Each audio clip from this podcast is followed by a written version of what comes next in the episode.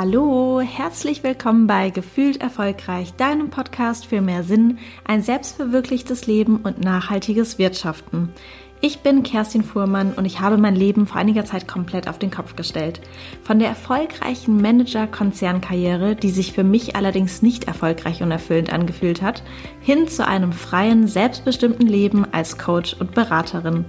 Mit diesem Podcast möchte ich dir neue Gedanken und Inspirationen schenken und dich ermutigen, das zu tun, was du wirklich willst.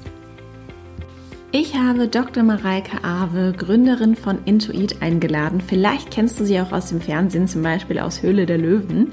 Wir sprechen in diesem Interview über intuitives Essen, klären die Frage, ob es diese guten Gene gibt und wie du am besten mit den leckeren Verlockungen der Weihnachtszeit umgehst. Ich wünsche dir jetzt ganz viel Spaß bei der Folge. Ich habe heute die liebe Mareike bei mir im Podcast. Dr. Mareike Awe ist Ärztin, Gründerin von Intuit und Coach für intuitives Essen und mentales Training. Herzlich willkommen, liebe Mareike. Ja, schön, dass ich heute bei dir sein darf. Du bist ja Ärztin. Ich glaube, wenn man sich dafür entscheidet, Ärztin zu werden, gibt es ja unfassbar viele Fachrichtungen, die man wählen kann. Wie ist es dazu gekommen, dass du dich genau für dieses Thema entschieden hast? Ja, sehr gute Frage. Also ich wollte schon immer in meiner Jugend Menschen helfen. Darum bin ich auch Ärztin geworden und Menschen auch zur Gesundheit helfen und dafür sorgen, dass sie sich gut fühlen, gesund fühlen. Und ähm, ich hatte aber auch zeitgleich, ähm, auch so mit 16, 17, 18, echt ein Riesenthema mit meinem eigenen Essverhalten. Also bevor ich überhaupt angefangen habe, Medizin zu studieren. Ich habe mich ähm, sehr unwohl gefühlt. Ich habe, ähm, das hat alles angefangen, als ich Germany's Next Topmodel im Fernsehen geguckt habe. Und ähm, die Moderatorin, äh, die wir alle kennen, sagt ähm, tatsächlich zu einer, Mensch, du bist ein bisschen zu pummelig und du solltest mal ein bisschen abnehmen. Und ich war damals selber super schlank, aber ich habe also war total gesund vom Körper her, ne? Nicht irgendwie super dünn oder so, aber halt so, dass man sagen würde, sehr gesund, sehr gut. Und ähm, guck dann so an mir runter und ich bin natürlich, wiege ich mehr als das Topmodel, was super dünn, dünn, sage ich mal, ist. Und in dem Moment habe ich entschieden, ich sollte mal ein bisschen weniger essen, mehr Sport machen. Und das war so der Anfang von so einer Diät-Horrorspirale, weil ich dann den ganzen Vormittag nichts gegessen habe. Dann habe ich irgendwann so einen Heißhunger gehabt. Dann hatte ich einen Essanfall, habe Schokolade ohne Ende gegessen, habe äh, stundenlang Sport auf dem Crosstrainer gemacht und habe also total gegen meinen Körper gekämpft und je mehr ich gekämpft habe, je mehr ich gegen meinen Körper gearbeitet habe, umso größer ist mein Heißhunger geworden, umso mehr hatte ich Verlangen, ungesunde Essen, ungesundes Essen in mich reinzufressen. Und ähm, ich habe mich so unwohl gefühlt. Ich weiß noch, wie ich, ähm, wie ich vorm Spiegel stand, weil ich habe dann auch immer weiter zugenommen, wie ich vorm Spiegel stand und ich echt meine Oberschenkel angeschaut habe. Ich dachte, boah, ich bin so fett, mir liefen die Tränen runter. Also ich war so, ich war wirklich am Ende. Es war für mich eine ganz, ganz schlimme Zeit und ähm, dann ähm, zum Glück bin ich meiner meiner vor also was ich gerade gesagt habe, dass ich Menschen helfen will, dem bin ich gefolgt, habe angefangen Medizin zu studieren und ähm, zu Beginn des Medizinstudiums war dann so der Wendepunkt, weil ich das erste Mal gesehen habe, wie geil unser Körper ist. So, ich kam mir so ein bisschen vor wie Harry Potter in seinem ersten Jahr Hogwarts, weil ich auf einmal gesehen krass, was unser Körper alles für uns macht. Es ist unglaublich. Während du hier jetzt gerade sitzt, passieren so viele Prozesse, ohne dass du darüber nachdenken musst. Du atmest die ganze Zeit, dein Herz schlägt für dich 100.000 Mal am Tag, ohne dass du daran denken musst seit deiner Geburt. In deinen Augen sind Fotorez Millionen Fotorezeptorzellen, die das Licht weiterleiten in dein Gehirn, wo es verschaltet wird, sodass du ein dreidimensionales Bild von deiner Umwelt hast. In deinen Ohren sind Haarzellen, die den Sound weiterleiten und, und, und. Das ist unfassbar. Deine Gefäße stellen die weiter ein, damit du den perfekten Blutdruck hast, damit du wohltemperiert bist. Also ganz, ganz viele Sachen und ich war total begeistert, was unser Körper eigentlich leistet und habe dann auch irgendwann verstanden, krass, das mit dem Essen kann eigentlich unser Körper auch wenn wir zuhören, mhm.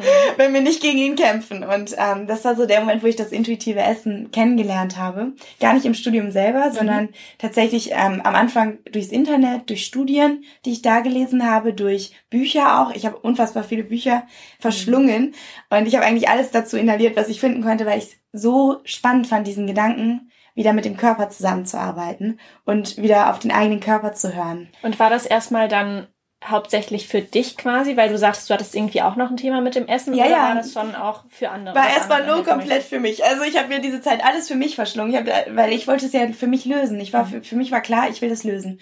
Und ähm, weil das hat vorher mein Leben so eingeschränkt. Und äh, das Spannende war, ich habe es dann angefangen umzusetzen und äh, ich habe dann ziemlich schnell gemerkt, dass, dass ähm, alleine das Wissen nicht ausreicht. Da sind so viele innere Dinge, die uns zurückhalten. Ähm, Ob es jetzt irgendwelche Ängste sind, Unsicherheiten, ähm, dieser Heißhunger, den ich immer hatte. Und da habe ich dann aber wieder hingeguckt. Das heißt, ich habe geguckt, woher kommt das überhaupt, dass ich so einen Heißhunger habe? Woher kommt das überhaupt, dass ich mich so unsicher fühle? Und das alles wie so eine Taschenlampe drauf geleuchtet und geguckt, hey, ähm, wie will ich denn eigentlich leben und was bin denn eigentlich ich? Und da so eine Reise begonnen, die eigentlich ähm, an, angefangen hat zum Essverhalten, aber die eigentlich viel tiefer dann ging, wo es eigentlich darum ging, mich selber wieder zu entdecken. Mhm. Und das Schöne ist, dass je mehr ich auf dieser Reise mich selber wieder kennengelernt habe, umso einfacher wurde auch das Essen für mich, umso leichter wurde alles in meinem Leben, weil ich endlich das gelebt habe, was eigentlich die ganze Zeit hier drin war, aber ich die ganze Zeit versucht habe zu verstellen, in andere Sachen zu quetschen und nicht zeigen wollte. Und ähm, da habe ich quasi von diesem Kampf mit mir selber hin zu eigentlich dem Ausdruck von mir selber. Und das war für mich so, so krass, weil eigentlich, klar, mein Essverhalten hat sich verändert. Ich habe mein Wohlfühlgewicht erreicht, aber das war mir gar nicht mehr so wichtig, hm. weil ich war endlich frei. Und diese Freiheit, das war für mich so, boah, wie wenn ich, wie wenn, wie wenn du die ganze Zeit in so einem Nebel stehst und dann auf einmal so, so die Treppe hochgehst und auf einmal stehst du so über dem Nebel und siehst so, wie schön das Leben eigentlich ist. Ja. So kam mir das vor. Und ähm, das war einfach so eine krasse Lebensqualität. Ich krieg jetzt noch Gänsehaut, wenn ich so an den Unterschied denke.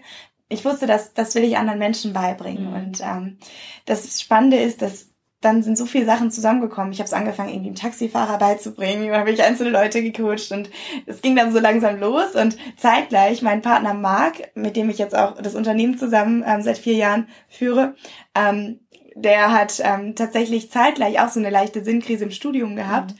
weil wir beide gemerkt haben, krass, hier im Krankenhaus liegt der Fokus die ganze Zeit immer nur auf der Krankheit. Wir fokussieren uns auf die Krankheit, die Patienten gehen ins Krankenhaus, werden krank und werden dann noch kränker und der Arzt hat die Verantwortung, der Patient gibt die Verantwortung an den Arzt ab. Mhm. Und das hat uns ziemlich gestört, weil das sehr frustrierend ist, weil solange der Patient selber die Verantwortung abgibt, wird er nie gesund werden. Und wir haben gesagt, eigentlich müsste es doch anders aussehen eigentlich müsste es doch nicht Krankenhaus heißen, es müsste Haus der Gesundheit heißen. Ja. Wir müssten die Patienten ermächtigen, dass sie selber Verantwortung übernehmen. Am besten bevor die Krankheiten kommen, also bevor irgendwie diese ganzen Dinge, die durch, durch Lebensstil, durch Stress und so mhm. weiter entstehen. Eigentlich müssen wir doch ganz am Anfang anfangen und Menschen helfen, selbstbestimmt ihr Leben zu führen, selbstbestimmt auf sich selber zu achten, auf die psychische Gesundheit, auf die körperliche Gesundheit und vielmehr auch diesen psychischen Aspekt mit einbeziehen, weil ich glaube, dass Gesundheit mindestens 50 Prozent psychisch ist. Weil wenn du dich richtig fühlst, ist deine ganze Körperchemie anders, dein ganzer Körper funktioniert anders und dein Körper kann auf einem ganz anderen Level auch Dinge wieder lösen. Ganz einfach mit auch mit Erkältung und so weiter. Ich habe so viel auch bei mir gemerkt, mhm. weil seitdem sich meine innere Haltung verändert hat, war auch mein Krank äh, Krankensein anders. Während ich früher zum Beispiel mal zwei Wochen irgendwie dann mit Grippe im Bett lag, ist es dann jetzt so, habe ich ein bisschen Schnupfen und meistens ist es dann irgendwie nach ein, zwei Tagen wieder weg. Also weil ich eben ja. anders denke und anders fühle und anders andere Chemie im Körper habe. Also würdest du sagen, dass der Schlüssel eigentlich eher in der eigenen Haltung und in der ja auch psychischen Gesundheit liegt, als jetzt auf äh, an der Zahl auf der Waage?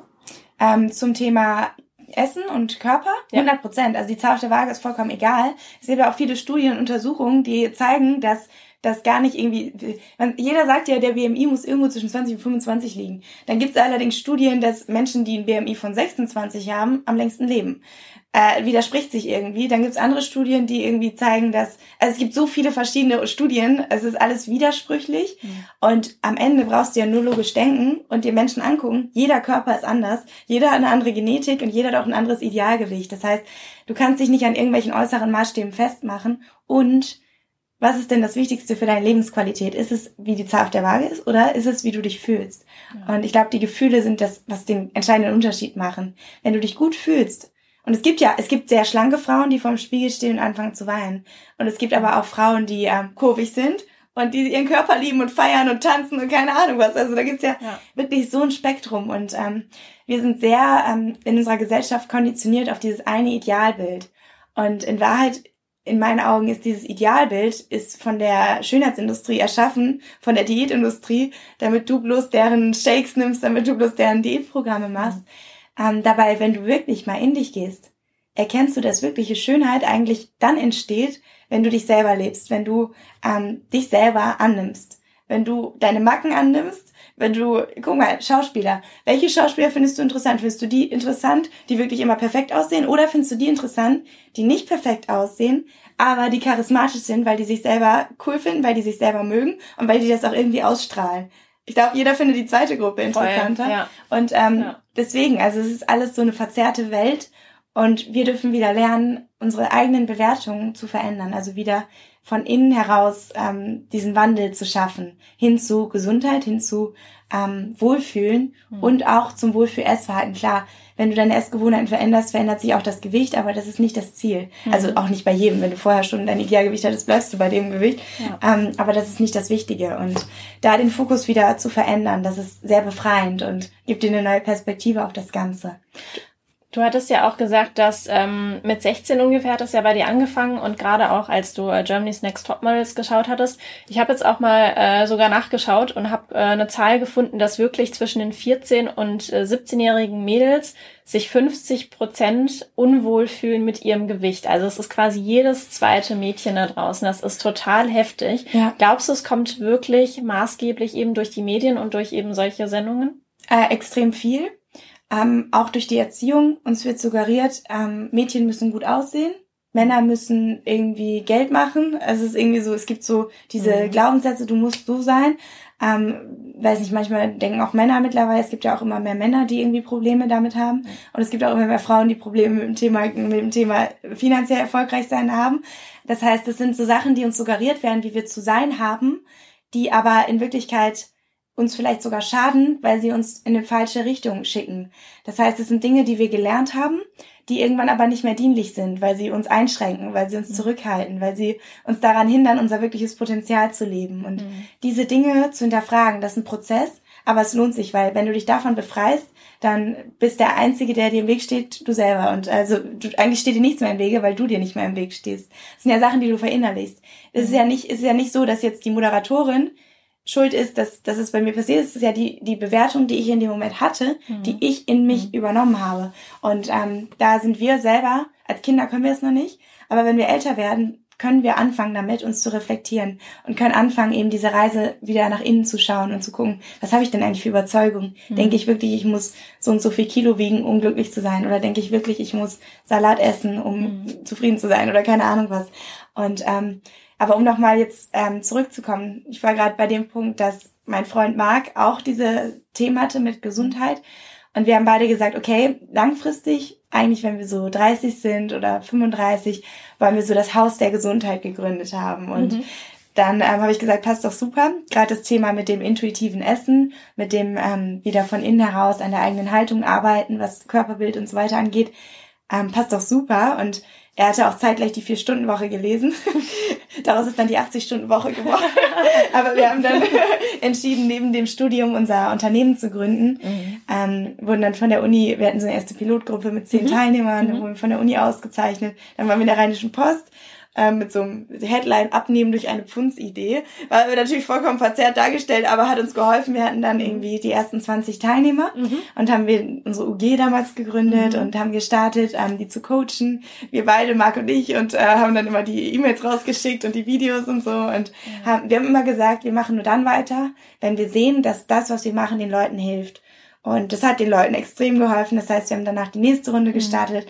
Dann waren es irgendwann 50 Leute, dann waren es 100 Leute, ähm, dann waren es 200 Leute und jetzt sind es mittlerweile 15.500 Leute. das ist total, wir haben jetzt, äh, haben jetzt ein Team mit ähm, 20 Mitarbeitern hier in Düsseldorf mit ähm, insgesamt jetzt sechs Büroräumen und ähm, hier im Life Science Center. Und ähm, für mich ähm, ist gerade so die Herausforderung, ähm, wie schaffe ich es, dass wir die Strukturen so im Unternehmen aufbauen, dass dieses gesunde Arbeiten, was ja auch für dich ähm, mhm. wahrscheinlich spannend ist, dass wir das in unserem ganzen Unternehmen leben können. Also dass mhm. wirklich die Mitarbeiter in ihrer Power sind, dass die auch, ähm, dass es passt, also dass, wie gesagt, Schuh und Schuhgröße zusammenpassen, wo wir gerade schon drüber gesprochen haben.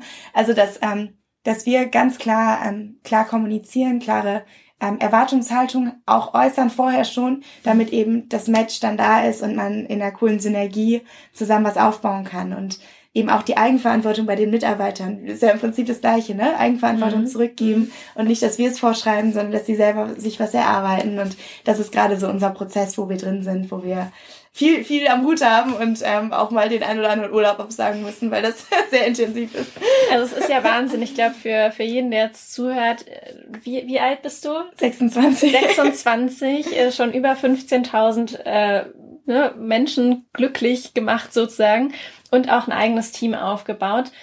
Eigentlich könnte man jetzt ja sagen, super erfolgreich, schön, äh, du kannst dich jetzt darauf ausruhen. Hast du denn, also hast du noch eine Vision, willst du es noch größer machen? Was sind deine Pläne für die Zukunft? Ja, das ist witzig, das mit dem Ausruhen, das haben Marco und ich auch schon oft gesagt, ja, wir könnten uns jetzt eigentlich ausruhen. Also wir hätten uns auch schon vor einem Jahr ausruhen können. Wir müssten gar nicht 20 Leute im Team haben, würde auch laufen mit fünf Leuten vielleicht. Also würde wahrscheinlich auch gut laufen, sogar zu dritt, ähm, wenn man das ganz lean aufbauen würde. Aber, und das ist auch der Grund, warum wir so viel investieren in das Team, ähm, wir haben eine viel größere Vision. Wir wollen wirklich eine Revolution schaffen. Nicht nur im Bereich Wohlfühlen und Körper, also Wohlfühlen und Essverhalten, sondern eine Gesundheitsrevolution. Wir wollen, dass ein Umdenken in unserer Gesellschaft stattfindet. Wir wollen, dass ähm, Patienten oder Menschen selber die Eigenverantwortung übernehmen für ihre Gesundheit.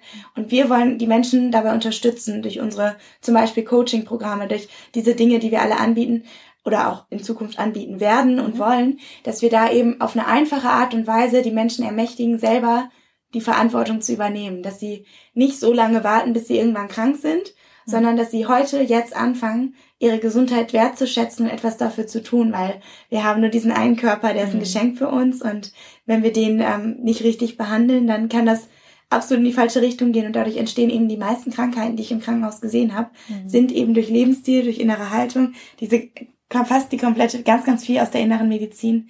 Klar, wenn jemand das Bein bricht, musst du operieren. Mhm. Aber wenn jetzt jemand, ähm, wenn jemand zum Beispiel über Jahre mit sich selber kämpft und zum Beispiel viele werden zum Beispiel durch Diät halten unfruchtbar oder die mhm. ähm, zum Beispiel irgendwann aufgeben mit dem Essen, mit dem eigenen Körperbild und dann immer weiter zunehmen und sagen, ich kann da eh nichts dran ändern, weil sie so in diese Opferrolle fallen. Da eben wieder diese Eigenverantwortung zurückgeben und sagen, hey, du kannst was verändern, du hast, hast es, hast es in der Hand wenn du mit der richtigen inneren Haltung daran gehst und nicht im Kampf mit dir selber. Und es geht ja, also sagst ja auch ganz viel, es geht eben wieder darum, wieder auf seinen Körper zu hören. Und ich finde, das kann man auch immer sehr, sehr schön an kleinen Kindern sehen, weil sie gerade auch was das Essen angeht, total das intuitive Essverhalten haben. Die sagen dann so, nee, jetzt geht nicht mehr. Und wenn da, und wenn da noch, weiß nicht, ein klitzekleines Stückchen Brot oder eine einzelne Nudel auf dem Teller liegt, dann sagen sie, nee, ich mag nicht mehr, es passt nichts mehr rein und halten sich den Mund zu. Und uns wird ja dann ganz oft beigebracht, so, ja, du musst den Teller aber leer essen, ne? Es muss aufgegessen werden. Wie kommt man denn dazu, wieder, also einfach wieder auf den Körper zu hören und wieder intuitiv essen zu können? Und was bedeutet das eigentlich, also jetzt ganz genau, intuitiv zu essen? Ja, also wie du gerade schon sagst, auf den Körper zu hören und ähm, letztendlich, ich sage mal, es gibt eigentlich vier ganz einfache Grundsätze. Der erste ist dann, wenn du körperlich hungrig bist, also wenn du in deinem Körper spürst, vor allem so in der Bauchgegend, jetzt brauche ich wirklich was zu essen. Dabei musst du nicht warten, bis der Magen knurrt oder bis du ausgehungert bist, sondern eben bei den ersten Hungersignalen kannst du schon achtsam sein. Und was da immer hilft, ist auch so einmal die Stunde so ein Check-in zu machen. Ähm, wie fühlt sich das gerade an? Habe ich da vielleicht ein Hungergefühl oder habe ich gerade kein Hungergefühl? Und dann der zweite Grundsatz ist, wähle das, was dir schmeckt und gut tut. Und da sich von diesen ganzen Diätregeln zu befreien, also es kann auch mal sein, dass zum Beispiel der Pfannkuchen dich mittags viel zufriedener und satter macht, als wenn du den Salat isst. Und das war für mich voll der Aha-Moment, weil ich habe vorher immer den Salat gegessen, weil ich immer dachte, das ist ja gesund. Aber dein Körper weiß es viel besser, weil manchmal brauchst du eben Kohlenhydrate, manchmal brauchst du eben Fett, manchmal brauchst du auch einfache Kohlenhydrate. Und ähm, das nicht zu verteufeln, weil wann immer du was ablehnst, machst du stärker. Wenn du sagst, ich darf gar nie wieder Zucker essen, dann willst du es umso mehr. Irgendwo ist in dir der Anteil, der schreit und sagt, ich will Zucker, mhm. weil das funktioniert nicht. Unsere Psyche funktioniert nicht durch Verzicht. Und gerade wenn wir uns ausleben wollen und uns vertrauen wollen, dann bringt es gar nicht, sich irgendwie zu sagen, du darfst nicht, du darfst nicht, sondern ähm, es geht darum, wieder zu sagen, hey, du kannst das. Ich vertraue dir. Hör, fühl mal rein, was fühlt sich richtig an. Und ähm, dann der nächste Schritt, ähm, genieße achtsam und bewusst. Also präsent sein, ne? Ich glaube, jeder kennt das, dass man im Kino ist oder vom Fernseher und man hat so diese Chips packen oder Popcorn und greift immer wieder rein, auf einmal ist es leer. Mhm. Ich hatte es früher immer, ich habe mir zwei Butterbrote geschmiert vom Fernseher und da habe ich immer so gegriffen, um wieder abzubeißen und dann war es irgendwann weg und ich so, hä, habe ich schon aufgegessen? Weil wenn wir nicht, nicht das Essen bewusst wahrnehmen, kann unser Körper gar nicht merken, dass wir mhm. essen und dann werden wir auch nicht satt und zufrieden und essen viel mehr, als wir brauchen. Und ähm, wenn du dich wirklich mal hinsetzt und Essen zu einer Tätigkeit machst, ohne Handy, ohne Lesen, ohne Radio, ohne alles, dann ähm, spürst du viel krasser, was dein Körper braucht, weil du einfach präsent bist und wieder im Hier und Jetzt und da diese bewusst die Verbindung zum Körper zu stärken beim Essen. Mhm. Ähm, der nächste Schritt ist dann der vierte und letzte, hör bei angenehmer Sättigung aufzuessen. Und ähm, ja, Sättigung merkst du daran, dass dein Hunger nachlässt, also dein ähm, Hungersignal lässt quasi nach und ähm, je mehr du dich darin übst, umso eindeutiger spürst du dann so ein wohliges, warmes Sättigungsgefühl in der Bauchgegend, dass du sagst, ach, jetzt bin ich satt und zufrieden so. Und ähm, du merkst dann auch zum Beispiel, bei manchen, die merken richtig, dass der Magenschließmuskel sich schließt. Mhm. Andere merken einfach nur, dass das Essen auch nicht mehr so lecker schmeckt, wie so kleine Kinder, was du gerade gesagt hast, die dann nicht mehr, nee, wollen, nee, ist, die Aufmerksamkeit wandert woanders hin, die wollen spielen, so. Mhm. Und ähm, da, das ist auch ganz, ganz wichtig, ist ein Prozess. Du wirst Erstens, du wirst es niemals perfekt machen. Kinder essen auch nicht perfekt. Du kannst nie perfekt intuitiv essen. Und wir Menschen sind per se nicht perfekt. Und der Anspruch, perfekt zu sein, macht dich krank. Das mhm. heißt, da diesen Perfektionismus abzulegen. Zweitens ist es eine Reise. Du beginnst damit. Und mhm. gerade auch wenn am Anfang, es war auch vielen dieser emotionale Hunger immer wieder mit im Spiel, das zu hinterfragen. Also wenn du mir denkst, du willst was essen habe ich gerade Hunger oder will ich mich vielleicht nur anders fühlen? Und da hinzugucken, weil das ist ganz spannend. Das ist eigentlich mit die spannendste Reise, weil da, wo du isst, anstatt zu fühlen, blockierst du dich selber. Und da, wenn du es stattdessen fühlst, kann sich unangenehm anfühlen. Wir werden erzogen, dass wir unangenehme Gefühle wegdrücken. Aber gerade diese unangenehmen Gefühle bringen dich in die Freiheit, weil die dir zeigen, hier solltest du hinschauen. Und das war nämlich das, wo du auch aus deiner Story erzählt hast, dass du ja die unangenehmen Gefühle auch zugelassen hast. Mhm und dadurch eigentlich diese große Erkenntnis hattest, boah, ich muss was verändern. Weil du hast dann hingeguckt, du hast ja. gemerkt, das fühlt sich nicht richtig an gerade.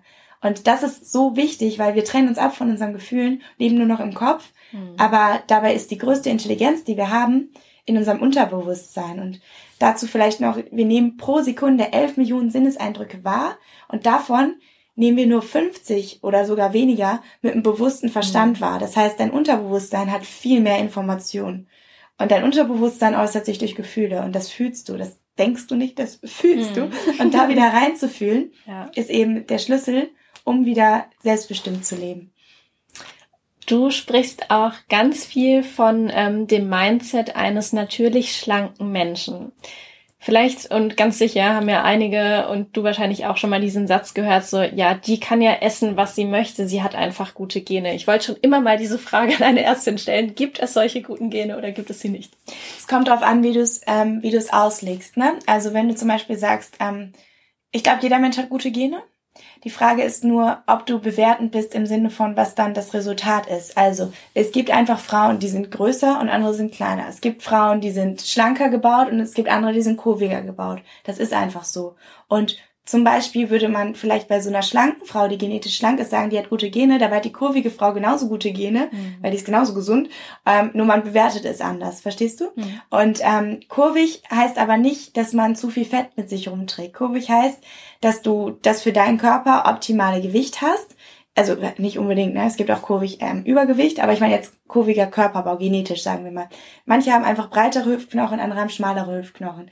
Das sieht man ja, wenn du dir Menschen anguckst, wenn du im Anatomiekurs ähm, und du dann dir das Skelett anguckst von Menschen, das ist einfach unterschiedlich gebaut, das ist einfach so. Oder auch die Proportionen sind anders. Der eine hat eine Trichterbrust, der andere hat keine Ahnung was. Es gibt ganz, ganz viele verschiedene Körperformen und das dürfen wir akzeptieren und ähm, da ist vielleicht auch ein wichtiger Punkt mal, ähm, was mir immer geholfen hat, ist irgendwie in die Therme zu gehen und sich einfach mal Körper anzuschauen. Weil dann siehst du, es sieht nicht aus wie in der Zeitschrift. Irgendwas ist hier fake. Ähm, und was fake ist, ist wahrscheinlich die Zeitschrift. das heißt, ähm, sich da ein bisschen wieder auf ein realistisches Körpergefühl und Bild einzulassen, ist ein wichtiger Punkt. Und ähm, deswegen, also ich glaube, wenn wir intuitiv essen, hat jeder gute Gene. Weil wenn du intuitiv isst, kannst du das essen, was du willst, so viel du willst. Weil du nämlich so viel isst, wie dein Körper will, weil du damit zusammenarbeitest und du nimmst nicht zu. Und ähm, das heißt aber nicht, dass, dass jeder dann BMI von 18 hat. Hm. Also um das so ein bisschen, ich hoffe, ja. der Punkt ist rübergekommen. Falls nicht, frag nochmal nach. ja, auf jeden Fall. Ich kann mir nur vorstellen, dass das so eine Frage ist, die viele, viele beschäftigt. Jetzt ist es ja auch ähm, schon in der Vorweihnachtszeit. Das heißt, jetzt gerade lauern ja diese ganzen Verlockungen von Lebkuchen und Plätzchen und Glühwein und äh, einfach ganz, ganz, ganz viel Essen auf uns. Hast du zum ähm, Abschluss ein paar Top-Tipps jetzt gerade für diese Zeit, die doch sehr viel Verlockung mit sich bringt? Ja, also da definitiv in die Selbstreflexion zu gehen gehen, weil warum finden wir das verlockend? Wir finden es verlockend, weil wir es uns normalerweise verbieten. Und Verzicht führt immer dazu, dass es umso spannender wird. Das heißt, da ist definitiv was, wo man hingucken darf, weil wenn du wirklich jetzt diese vier Grundsätze umsetzt, wenn du wirklich bei körperlichem Hunger isst, das ist, was dir schmeckt und gut tut, das achtsam ist und bei Sättigung aufhörst, dann kann es zum Beispiel passieren, das war bei mir zum Beispiel am Anfang so, ich hatte dann Hunger und ich hatte dann Lust auf Nutella mit Banane. Dann habe ich das gegessen, sehr achtsam und ähm, habe dann auch gemerkt, okay, jetzt ist genug und so viel Nutella tut mir eigentlich nicht gut, deswegen nehme ich mehr anteilig von der Banane und habe dann wirklich reingespürt und war dann satt und zufrieden und habe dann aufgehört, eben als ich satt war und auch sehr achtsam gegessen. So, was hat das gemacht? Das hat gemacht, dass ich in dem Moment wirklich zufrieden war von Nutella. Ich wollte keinen Nutella mehr. Und ich weiß auch, dieser Moment, das werde ich nie vergessen, dass ich diesen Nutella-Löffel Übrigens, heute, heute esse ich kein Nutella mehr. Ich weiß jetzt, dass es umweltschädlich ist und so weiter. Aber es war zum Beginn meines Studiums und ich hatte noch nicht so viel Ahnung. Aber ähm, also heute würde ich natürlich eine biologisch hochwertige, habe ich auch hier biologisch hochwertige Variante. Aber um nochmal zurückzukommen, ich hatte diesen Nutella-Löffel und ich habe daran gerochen und auch so probiert und alles in mir hat sich gesträubt, mhm. was davon zu essen. Und genauso wird's auch mit Plätzchen gehen, genauso wird's mit allem gehen, Glühwein, weiß das ich was. Wenn du mal wirklich achtest, was für mein Körper und auch erlaubst, wenn er das will, dass er es isst mhm. und sehr achtsam bist, dann verändert sich die ganze Welt, weil du auf einmal eine vollkommen neue Perspektive auf das Ganze hast. Und ich weiß, das kann am Anfang Angst machen, weil man denkt, ich esse das nur noch. Ähm, und gerade da, mm, also gerade wenn du sehr viel Angst hast, dass du nur noch ungesund isst, kann es helfen, die Sachen Stück für Stück in deinen Speiseplan zu integrieren. Also zum Beispiel, dass du ähm, wenn du normal irgendwie ähm, eine Mahlzeit isst, dass du da ein bisschen Lebkuchen dazu isst zum Beispiel. Oder weißt du, dass du es nicht mehr zu was machst, was so special ist und was nur im, im Fressflash gegessen werden darf, sondern dass du es erlaubst, dass du es bei Hunger essen darfst. Und dass du es erlaubst, dass du das auch deinem Körper geben darfst und eben achtsam bist, wie fühlt sich das in mir drin an und wie viel brauche ich überhaupt und wirklich mal auch achtsam schmecken, weil wenn du achtsam schmeckst, dann merkst du, dass viele Dinge auch gar nicht so gut schmecken, wie du dachtest. Mhm. also ist auch ein Punkt, wo ich zum Beispiel Fertiggerichte esse ich gar nicht mehr. Oder auch wenn ich irgendwo was zu essen bestelle, wenn das sehr so sehr stark nach Geschmacksverstärkern schmeckt, das mag ich einfach gar nicht mehr. Mhm. Das heißt, da verändert sich alles, dein ganzer Appetit. Du wirst auch irgendwann denken, dass manche Sachen dir zu süß sind, zu salzig sind. Ähm, Marc und ich wollten letztens kochen und hatten ein Rezept, da musste man Zucker mit reintun. Und ich gucke so in den Schrank, wir hatten seit acht Jahren kein Zucker mehr zu Hause, weil wir, also wir backen halt auch nicht so viel, ne? Aber weil das einfach für uns gar nicht wichtig war. Also da sieht man, ne? Wir verbieten es uns nicht, aber irgendwie brauch, ja. brauchen wir davon auch nicht so viel. Und da wieder ähm, ja mehr ins Vertrauen zu gehen. Und ja, ich weiß, dass es ähm, am Anfang vielleicht verrückt klingt, diese Einstellung zu verändern, aber es geht nicht darum, alles von heute auf morgen zu machen, sondern vielleicht Schritt für Schritt und dahin zu schauen und zu überlegen, vielleicht ist es nur ein gesellschaftliches Ding, dass ich so mhm. esse, wie ich esse. Und vielleicht kann ich da noch mehr nach mir leben, nach dem, was ich wirklich brauche und will. Ja, und ich glaube, über 15.000 Menschen sprechen ja auch dafür. Ähm, wenn jetzt jemand zuhört und sagt, oh, ich finde das total spannend, ähm, wie, wie kann ich dich finden, wie kann ich dich erreichen, wie kann ich auch mehr über das Programm erfahren? Und ich weiß, es gibt ja auch noch ein kleines Special-Projekt, was jetzt auch Richtung Weihnachten kommt. Genau. Am 30.12. kommt mein erstes Buch raus und ich freue mich schon jetzt so sehr. Wohlfühlgewicht heißt das, weil das ist quasi der perfekte Einstieg in das Thema. Da geht es darum, wie du deine komplette Einstellung rund um das Thema Essen und Körper veränderst, um dein persönliches Wohlfühlgewicht zu erreichen und vor allem auch Wohlbefinden mit dem Essen, also Frieden zu schließen. Nicht mehr das Gefühl zu haben, du musst verzichten oder so, sondern wirklich mit dir im Einklang zu leben, mit dir in Verbindung zu stehen, auch was das Thema Essen angeht, dein Körperbild zu transformieren, dass du dich gerne im Spiegel anschaust, dass du dich wohlfühlst, wenn du im Bikini am Strand bist, dass du ähm, beim Essen dich gut fühlst, dass du weißt, hey, zum Beispiel, ich habe jetzt nach drei Stückchen Schokolade gerade genug und das einfach wieder Frieden in dieses Thema reinzubringen und nach deinen Vorstellungen das zu leben. Und da geht's in dem Buch drum und da sind alle Schritte. Und ansonsten, also es kommt am 30.12. raus. Wenn es jemand interessiert, mich würde es sehr freuen, wenn du dann im Buchhandel gehst und es dir anschaust und ähm, vielleicht kaufst, vielleicht auch verschenkst, weil ähm, ja, ist immer so eine Sache, vielleicht auch aus unternehmerischer Sicht. Man schreibt ja so ein Buch nicht, um daran reich zu werden, wirklich nicht, mhm. sondern du schreibst es, um Menschen zu erreichen. Und das ist auch der Grund, warum wir es geschrieben, oder ich, mit äh, Marc ist übrigens mein Co-Autor, wobei der mich vor allem so technisch unterstützt hat. ähm, aber ähm, du schreibst es, um Menschen zu helfen und ihnen wirklich was ähm, an die Hand zu geben. Und ich helfe da wirklich mit kleinen Stories aus meinem Leben und so weiter. Also mich würde es sehr freuen, wenn es viele Menschen erreicht. Und ähm, ansonsten habe ich noch einen Podcast, der ist auch Wohlfühlgewicht. Und äh, der ist auch hier bei überall, wo es Podcasts gibt. Und sonst im Internet haben wir ganz alles Mögliche. Also meine Website, da gibt's auch kostenlose Geschenke und so weiter. Also cool. Ich verlinke auf jeden Fall alles nochmal. Super. Ja, prima. Dann ähm, bleibt mir nichts anderes als ganz, ganz herzlich Danke zu sagen. Mir hat's riesig Spaß gemacht und äh, ich konnte auch einiges für mich mitnehmen. Und ja, vielen Dank. Vielen Dank an dich. Danke von Herzen. War schön bei dir. Ich hoffe, du konntest einiges für dich mitnehmen aus der heutigen Folge. Wenn dir die Folge gefallen hat und wenn dir vor allem auch mein Podcast gefällt, dann freue ich mich sehr, wenn du mir eine Bewertung hinterlässt. Leider geht das nur über iTunes, also über alle möglichen Apple-Geräte. Das heißt, wenn du ein Apple-Gerät hast und den Podcast hier hörst, dann freue ich mich sehr über deine Bewertung. Jetzt wünsche ich dir einen wundervollen Tag und wünsche dir alles Gute, deine Kerstin.